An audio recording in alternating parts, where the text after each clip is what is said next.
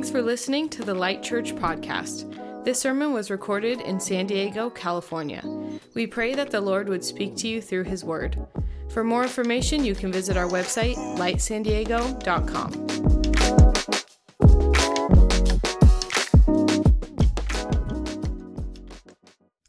Well, today we begin our journey through the second half of the book of Ephesians. And Ephesians chapter 4 uh, hinges the, this book really on this one verse. When Paul instructs this community that he planted and that he pastored to live a life worthy of the calling they've received. I mean, it is this epic, dense commission. And what he's saying is this calling, which he's talked about the previous three chapters, this is who you are. He says, Now I want you to live a life worthy of that. And so that's where we're going to be shifting gears, not only today, but over the next few weeks. And if you are a part of our community, you, you know this axiom we say quite a bit that our vision as a church is to practice the way of Jesus. And we do this by three different things by being with Jesus, becoming like Jesus, and doing what Jesus did. The first three chapters are all about being with Jesus, what he's done for us. There's, there's very little verbs in the first three chapters. It's nothing really that we do, it's something that we're receiving, it's who we are. And at the beginning of chapter four, it's that second point it's becoming like Jesus. We are now being transformed. And then as the chapters go into completion, it'll be very much kind of do like Jesus did language. And I'm excited to get into that. And if you're someone who likes practical action, you'll like that as well. But, but today is about becoming, specifically, uh, becoming mature. And so I want to take the next few minutes to talk about what is it in Paul's vision that is moving his people or desiring his people to move towards maturity is going to be using that phrase multiple times in the next few verses. And so, with that in mind, I want to start uh, reading our text for the day, and then we're going to be breaking it down. So, Ephesians 4, verse 1 says, As a prisoner for the Lord, then I urge you to live a life worthy of the calling that you've received. Be completely humble and gentle. Be patient, bearing one, one another in love. Make every effort to keep the unity of the Spirit through the bond of peace. There is one body and one spirit, just as you were called to one hope when you were called. There's one Lord, one faith, one baptism, one God and Father of all, who is over all and through all and in all. But to each one of us, grace has been given as Christ apportioned it. This is why it says, when he ascends on high, he took many captives and gave gifts to his people. What does he ascended mean? Except that he also descended to the lower earthly regions. He descended as the very one who ascended higher than all the heavens in order to fill the whole universe. So, so what does this look like? So Christ himself gave the apostles, the prophets, the evangelists, and the pastor teachers to equip his people for the works of service so that the body of Christ may be built up until we all reach unity in the faith and in the knowledge of the Son of God and become mature attaining to the whole measure of the fullness of Christ. Then we will no longer be infants, tossed back and forth by the waves and blown here and there by every wind of teaching and by the cunning and craftiness of people and their deceitful scheming. Instead, speaking the truth in love, we will grow to become in every respect the mature body of Him who is the head, that is Christ. From him, the whole body, joined and held together by every supporting ligament, grows and builds itself up in love as each part does its work. Uh, there, there's a, so much in this passage uh, that we won't be able to cover everything, but uh, I hope you realize a couple things. Number one, the, the context of this whole thing is picking up on chapters 3 and 2, where he's talking about how not only did Jesus come to reconcile heaven to earth, he came to reconcile humanity into one, uh, into, into really one new family. And so he's, he's continuing to talk about this idea of unity. And he's saying that in order for unity to be accomplished, we all need to step into maturity. We all need to mature. And, and he says this really high vision of maturity because we have differing views of maturity in terms of this life and what marks maturity. Paul's vision for maturity is the full measure of Christ. Like that's our view of Christian maturity. And I think we can all just be a little bit humbled today to realize we have a long way to going there. But it also does something in us to say like we we have work to do rather god has work to do in us so that we can actually reach that and so here's here's a roadmap for today number one we want to talk about what does it mean to have maturity in christ and then we receive that maturity really through three things number one through meekness through mending or the healing and through ministry. And if you notice, meekness is when we look up. It's when we look at God and it changes how we see the world. Uh, maturity is through is through looking in. It's this, something that there's something broken inside of us that is not allowing us to be unified. It's not allowing us to be mature. Then lastly, ministry or service is when we look out. Is that our life all of a sudden, like Christ's, become an offering uh, for many. So I want to just talk about uh, the kind of this roadmap. But, but before we talk about how to get there, we want to define maturity. Uh, my, my son, Augustine, who's now seven, a couple years ago, we were visiting my grandparents at a nursing home. And he just walks around like, you know, any five year old was, and he just, just kind of says what he's seeing. And he's like, there's a lot of old people here. And I immediately kind of tuck him behind me. I'm like, hey, we, like, let's not say that. He's like, what? They're old. And I said, true. But I'm like, let's find a different word. He's like, well, what should I say? I'm like, say the word mature. And he's like, he just kind of looks at me and I'm like, oh, try that. And so um, we walk in and he sees my grandma and she's like, he's like, you are very mature, grandma. she says, thank you so much. And, uh, you know, I think historically maturity was attached to age. Uh, but in, in our recent time, age and maturity is, kind of a fluid thing. A couple years ago, New York Times came out with an article entitled The Death of Adulthood in American Culture. And it began to outline some, some shifts sociologically that have been taking place. One of those psychologists used to define uh, the term adolescence from 10 to 18, and they have now expanded that from 10 to 24. And so the, the technical term for that is extended adolescence. So people up to their 24th year are still considered to be in adolescence. It's interesting, they pointed out that most young adult literature is consumed by people in their 30s and 40s. Uh, they pointed out that the typical gamer is probably not a 15 year old kid in their parents' basement. The average gamer now is a 35 year old male if you're a 35 year old male, not digging at you if you like like video games. That just happens to be the average now. Uh, the typical young man before he's the age of 21 has put in 10,000 hours uh, into, into video gaming, which Malcolm Gladwell uh, pointed out turns you into an expert um, of that thing. And so this, his understanding, it's called developmental theory, uh, is, is, is really cause for a lot of debate. You know, what's good, what's bad, what's just traditional things we need to do away with, but what really actually constitutes maturity. And Benjamin Barber, in his book Consumed, talks about how all of kind of the marketing world, it says much of the economy is working to facilitate a culture of immaturity in adolescence. And so we live, we live in a world, I think it's so funny, that is literally trying to extend adolescence as long as possible.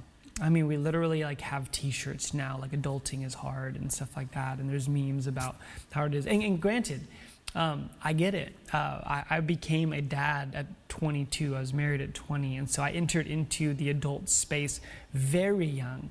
And there's still so much that I feel like I haven't figured out. But I think there's there's something that we have to be aware of in terms of our own cultural trend that actually wants to celebrate immaturity. When, when Paul is calling this church, he says, listen, because of what Christ has done, it wasn't for you to stay in your infancy. A matter of fact, he says that we'll no longer be infants, tossed back and forth by the waves and blown here and there by every wind and teaching and by the cunning and craftiness of people. Instead, speaking the truth in love will grow up to become, in every respect, the mature body of who is, who is the head, that is Christ. And so, for Paul, as he's instructing his church, he's just saying, all that Christ did was that you grow up into maturity in Him. You wouldn't be tossed back and forth by different currents and thoughts and teachings and things like that. There's something of you that has to develop. Dallas Willard says that the most important thing about you is not the things you achieve, it is the person you become. And so I think for us, we have to take a good hard look. What are we becoming? Do you know? Do you have a vision of what the trajectory of your life is moving towards? Because for the Apostle Paul to the letter to the Ephesians, he says, it's not up for debate. Our goal, if you are a follower of Jesus, is to achieve the full measure of Christ. And, and again, I know that that just seems almost impossible, and maybe that's the point. But we don't, I think there's this common language we have in our, in our culture that almost dismisses our growth and our maturity under the lens of grace like, ah, oh, doesn't, it doesn't really matter. It's okay. God knows my heart. Uh, we live in a highly psychologized uh, culture that wants to blame things on our parents or our family of origin. Like, there's so, we live, honestly, we just live in a blame filled culture. And, and although there are very valid things for why we are the way we are, and we'll talk about that here in just for a second, but I think for us, my hope today is that we would realize Christ is not content with us staying in our infancy in our spirituality. He's calling us into maturity. Well, how, how do we do that? How do we do that? Ronald Rolheiser says that real transformation of the soul will not happen at Disneyland, but at Calvary. And so, if we want to reach the full measure of Christ, we must look at his life. We must look at what he calls us to do. So, Paul points out three things in this chapter. So, we kind of started at the end. Let's go back and let's look at three different themes that Paul is encouraging his church to lean into, and it's meekness, mending, and ministry. So, the first one I want to talk about is meekness. The whole verse start, starts out by saying, He's urging them to live a life worthy of the calling they've received. And then he, he starts to kind of spell that out by saying this Be completely humble and gentle. Be patient bearing with one another in love.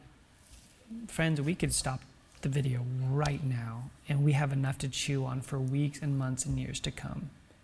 Be completely humble and gentle. Be patient, bearing with one another in love. Um, if you've paid attention the last couple of weeks, we've actually talked a lot about humility, and Paul's talking about it again now. But he's adding to it, he's building it out that he's talking about this humility is attached to gentleness and patience and bearing with one another in love. And there's, there's a word for this, um, and it's this word meekness. It's this idea that whatever power, rights you have, uh, they live under a level of restraint.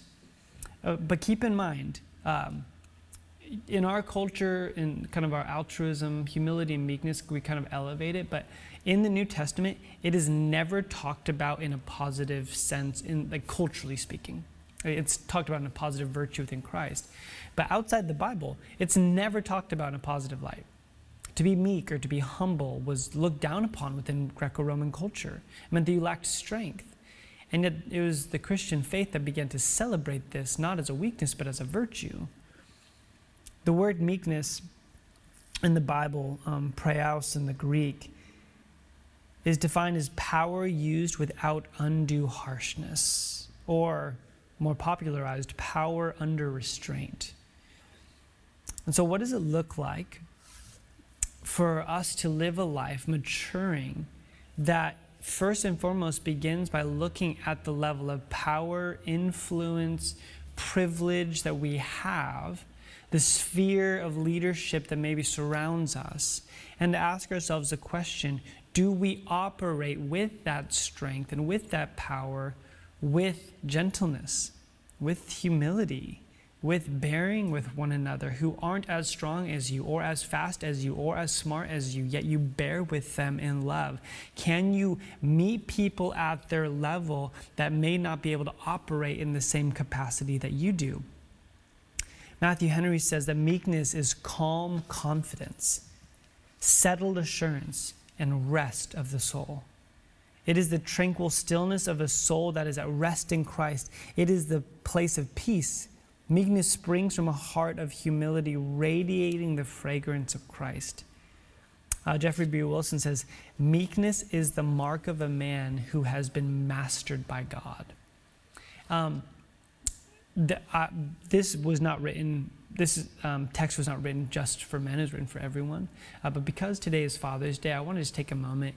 If you're a dad, you sit in a really unique seat that sometimes feels a bit confusing in terms of how do you lead with strength? How do you lead with confidence? Specifically within a culture that doesn't really celebrate strength and confidence in the way that maybe historically it was, and, and there are both good and bad reasons for that. But what I would encourage you is um, if you could consider, and this is really the test of it, what does your strength, leadership look like specifically when you're stressed?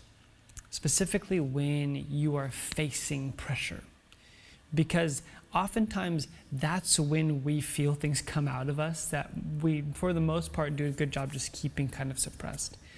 Um, and so I would just encourage you as a simple exercise. When's the last time you just kind of like blew your lid? You just kind of lost it.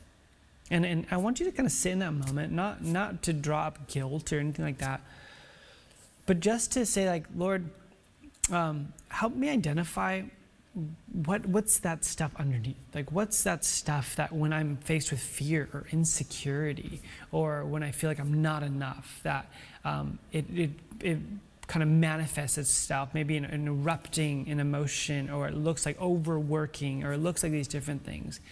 And and just say lord i want to operate in complete humility gentleness patience and bearing with one another in love. I think that all of that happens when we look at how Jesus has treated us, right?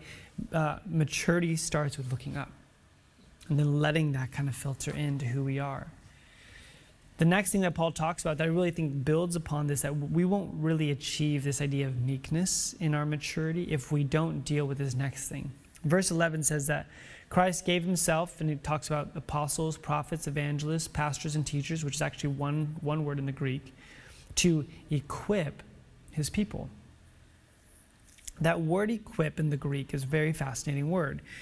Um, is used mostly uh, within kind of ancient literature for mending broken bones. Um, it also could be used for mending a fishing net.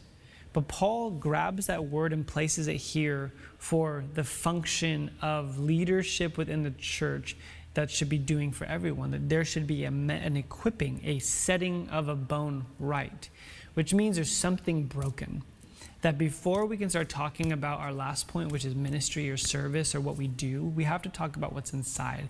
That there's oftentimes something within us that has been disjointed and broken. And the reason why we can't operate in meekness, the reason why it's hard for us to put down our power, is because we have been exploited. We, there's been something done to us. And so we operate disjointed or broken. And what Paul is saying here is, that the church was given for the mending of our hearts, that we cannot enter into maturity without that sense of those things being put back together. So, how do we do that? How do we mend the internal space of our own world? Of our own world? Uh, num- first one I would say is uh, it begins with the Holy Spirit and it begins with the gospel. It begins with a God who moves and knows you deeper than even you know yourself. Uh, a couple weeks ago, I was having a conversation with some friends who let me know of a new book that just came out by Mike Foster, who's, who's an author and a coach who actually lives here in Carlsbad. And his new book is called Seven Primal Questions. And they're just kind of going on about this book and how helpful it's been within their marriage and their leadership team. And I think it's actually a helpful framework I had never heard before in terms of uh, how to become aware of areas that God may be wanting to mend in your life. And so, kind of how it works is that every single one of us is stamped with a primal question in our childhood. And that, that primal question we have as a child, now as an adult, you subconsciously are asking on repeat. And so when, when the answer to your primal question is yes, life feels positive. But when the answer to that primal question is no, you start feeling what he calls the scramble. And in that scramble, you attempt to force a yes through unhealthy means or coping mechanisms. And when the answer returns to a yes, life is good again. And so, and you might be like, a bit confused right now. So I, I want to kind of lay out, he lays out seven primal questions that we are all asking as a kid. And these are the questions Am I safe? Am I secure? Am I loved? Am I wanted? Am I successful? Am I good enough? And do I have purpose? And as a kid, you are walking around and you're asking your caregivers these seven questions. And at some point in your childhood, one of those questions is answered with a no or a maybe. And that, that thing in you begins to mark something in your life that, especially if it's consistently answered with a no or a maybe, that as you move into adulthood, that question never leaves. And so you ask it at your workplace, you ask it of your spouse. So, for instance, if you were in, an, a, in a toxic environment where you did not feel safe, uh, as an adult, you will, in your occupational work, in your relationships, you'll constantly be looking, testing that answer. Am I safe here? And if, if the answer is no, you enter into the scramble. So you have unhealthy coping mechanisms, or you try and control, or you try and usurp, or you withdraw, so that you can regain that sense of safety again. And that's a scramble. But here's the opposite side is oftentimes that primal question that was answered with a no as a child becomes what he calls your superpower. So, oftentimes, the people who felt the least safe as a child have this keen ability to actually make people feel safe. And, and that's one of the ways you can identify maybe what your primal question is as a kid. Maybe, maybe you didn't feel secure in your home, but as an adult, you work hard to make sure that other people feel secure. But at the same time, when you don't feel secure as an adult, you find yourself in that scramble. And the reason I'm bringing this up is not just a commercial on a book, which maybe you should read it. It's really, it's really dense and really good. But for me, as, I was thinking about what does it mean to be set right, is sometimes for us it's hard to be set right if we don't know something's broken. And so just asking ourselves a question, were one of those seven questions answered with a no when you're growing up? Am I safe? Am I secure? Am I loved? Am I wanted? Am I successful? Am I good enough? Do I have purpose? And I think what's, what's amazing is that when Jesus comes, and often what Paul is talking about in these first three chapters is how Jesus comes to answer the questions with a yes that life told us was a no. This is what he talks about in the first chapter. You've been adopted into a new family. You have a new inheritance, which meaning that, that your new life in Christ gets to have something. So you can replace that question with a truth statement in Christ. Am I safe? And then the question, the answer now is in Christ I am safe. Am I secure? In Christ I am secure. Am I loved? In Christ, I am, I am more loved than I could ever know. Am I wanted? In Christ, I am, I am wanted. Am I successful? In Christ, I am.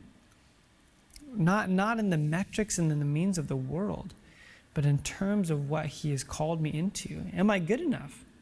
In Christ, we now carry His righteousness. We are. Do I have purpose? And in Christ, the answer is yes, we are His ma- masterpiece, to, created in advance to do good works.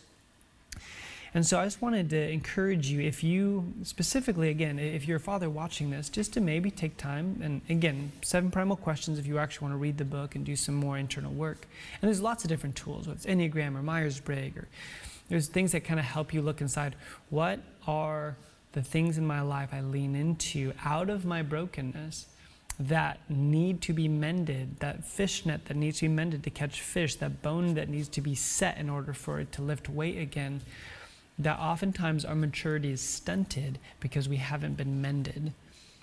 And so, uh, my, my hope is that there would just be time this week and the next couple weeks for you just have an honest conversation with the Lord and say, God, are there areas in my life that continue to be get brought up, continue to be sources of pain in my life or in my relationships or in my workplace um, that I don't seem to really be getting over?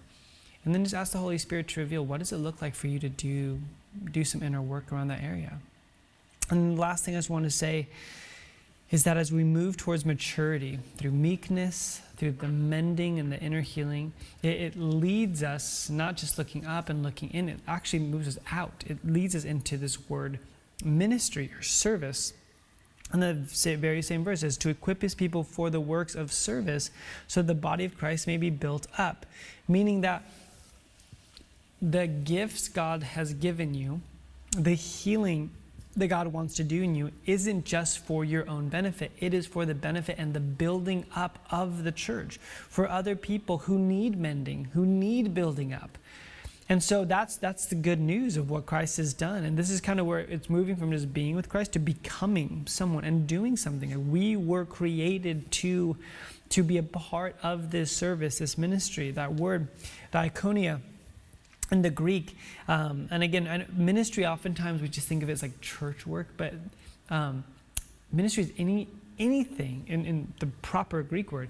Any time you're serving, any time you're like pressing into others. And so for for as you're thinking about that, I just wanted to just give you kind of three spheres to think about. How are you ministering at home? How are you ministering in your community? And how are you ministering in the broader world? I think that if we can ask ourselves that question, and again, it, it, it, you, you won't be able to fully do this if you don't look at the first two um, roadmap kind of signs. But once you've started to deal with your own maturity through meekness and mending, you can really start to be mobilized into what does it look like to minister. But think about that your home, your community, whether it's your workplace or your neighborhood or your school, and then kind of the broader work around the world that God invites, invites us into. And so I'm not going to take a ton of time on these, but I wanted just to just pause for each one. So at your home, um, there is a, a, book called Habits of the House uh, where it talks about how you inevitably have different rhythms of your day. Specific, and again, Father's Day, let's talk about like just if you have kids, you have a morning routine. Maybe you get them ready for school. Um, you know, and different people are running around and getting clothes and packing lunches and um, and trying to get out the door. Oftentimes, I don't know about you, it's probably one of the most stressful parts of the day. Um, you have an afternoon routine. Maybe it's kids doing homework and you finishing up emails, or maybe you have um, dinner and maybe that's for you. It's you know ordering DoorDash or sitting down at a table or going to a friend's house. Um, and then almost all of us have some sort of nighttime routine. And so the idea is when it comes to we were equipped we were mended for service to serve others i was the kind of premise of this book is just to think about how how do i take those things that are already happening and how do I build habits into those spheres that are already taking place that will add to maturity, add to Christ likeness? And so that's some, been something I've been thinking about this week in prepping for this for the service is okay, I want to I want to be a mature follower of Jesus, husband, father, pastor. What are the natural rhythms of my day and how can I become more intentional with those rhythms? And so, just a couple practical things that we did. This isn't prescriptive for you, but just to kind of get your own imagination going. We just, just made a rule for the summer no screens before Scripture. Like, you don't get to open up an iPod, an, an iPad, turn on a, a movie uh, until you have spent time with Jesus. Super simple, but it's kind of helping set our day. I know for me recently, um, as I've been putting my kids down for bed at night, normally we'll read and I'll pray, and while they're while they're going to bed. A lot of times I'll be like, you know, checking sports scores on my phone or answering an email. And recently I've just felt really prompted by the Holy Spirit just to not have my phone in, in the bedroom as I'm putting the kids to bed. And um, the older I get, the easier it is for me to fall asleep, which is oftentimes why I lean on the crutch of my phone just to keep me awake. But like, I want my kids' memory of me putting them to bed to be without my phone. And so I think that there's there's there's different things depending on what you what your life stage is because maybe you're not a dad of small children. But just think about how can you position your life towards service and towards others whether it's for your roommates whether it's for your coworkers? Uh, like i know i'm going to have this interaction every you know most days of the week. How can i add into this level of maturity? Next thing is your community your job um, another amazing book, Every Good Endeavor by Tim Keller, says a job is a vocation only if someone else calls you to do it for them rather than for yourself. And so our work can be a calling only if it is reimagined as a mission of service to something beyond merely our own interest. Thinking of work mainly as a means of self fulfillment and self realization slowly crushes a person.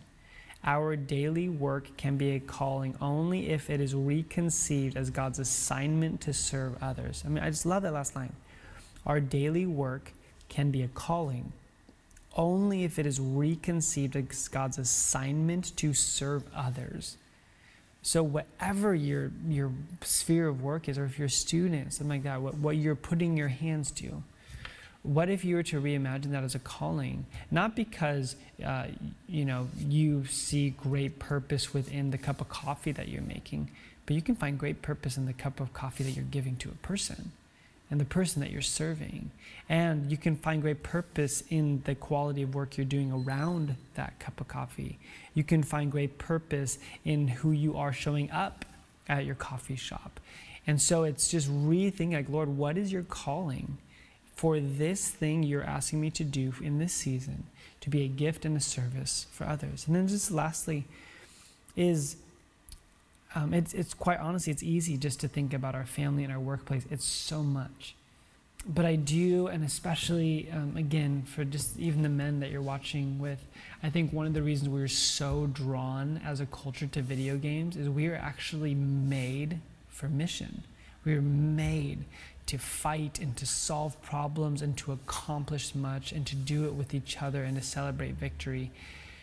There is and again, this is not like a critique on video games at all, but rather I think it's, it's a shadow that's pointing to a substance. We were made to do something. We were made to be on mission. We were made to serve others. And that will look different than for you than it does for me, than it does for our, our other brother. And by the way, this is not just for men, but I do want to take a moment to lean into it to say, what is it that God has called you beyond just what's right in front of your face? Is there a, a, crisis? Is there a cause? Is there a mission that God is stirring your heart to, being a part of the solution, and being a part of bringing about the redemption that God has for you? And I think that if we look at that roadmap of maturity, we think about, okay, our, our, our end goal of maturity is the fullness of Christ, that we will get there. And again, this is not an exhaustive list, but we will get there through meekness, we will get through through mending, and we will get through through ministry or service. That if we do that, we are now actually exemplifying some of the things that Christ came to do, right? He came in as the epitome of someone who is meek, power under restraint, God Himself clothed in human flesh. He was the epitome of someone who was whole and who was mended and who lived not, not a superhuman life, but a very human life and attuned to his emotions, aware of his own broken family structures, but chose to live in wholeness. And obviously, he is the epitome of someone who lived a life of service. He gave up his life for you and for me. And when we want to live into the fullness of Christ's maturity, and we do those three things, it'll help us move into that place. And the last verse I want to leave you with, the last verse of the section says, From him the whole body, joined and held together by every supporting ligament, talking about this matureness of Christ's body, grows and builds itself up in love. And that's, that's our motivation and it's our end goal. It's the means and the method that we are moving into that. And so, with that, I'm just going to go ahead and pray for you. Heavenly Father, I thank you so much that uh, what you came to do in us and for us, although complete and full, did not leave the job done. Lord, it left us with a journey, it left us with a trajectory that because we have now been saved and redeemed, we now get to start a journey towards Christ likeness. And so, Lord, I pray that the husbands watching this would love their wives the way Christ loves the church. I pray that for the fathers that are watching this would father their children the way that you father your children. God, I pray for the, those who, who work and study and learn who are entrepreneurs, who are builders, Lord, would operate in the same sort of creative energy as you are as the creator. Lord, I pray that we would mimic you and mirror you in every single way. And Lord, and we again we, we clarify this is not just for the dads, but Lord, this is for the Christian. That all of us would grow into maturity, Lord. And so teach us and help us where to begin and where to start. In Jesus' name we pray. Amen. Thanks for listening to the Light Church podcast. This sermon was recorded in San Diego, California. We pray that the Lord would speak to you through His Word. For more information, you can visit our website, lightsandiego.com.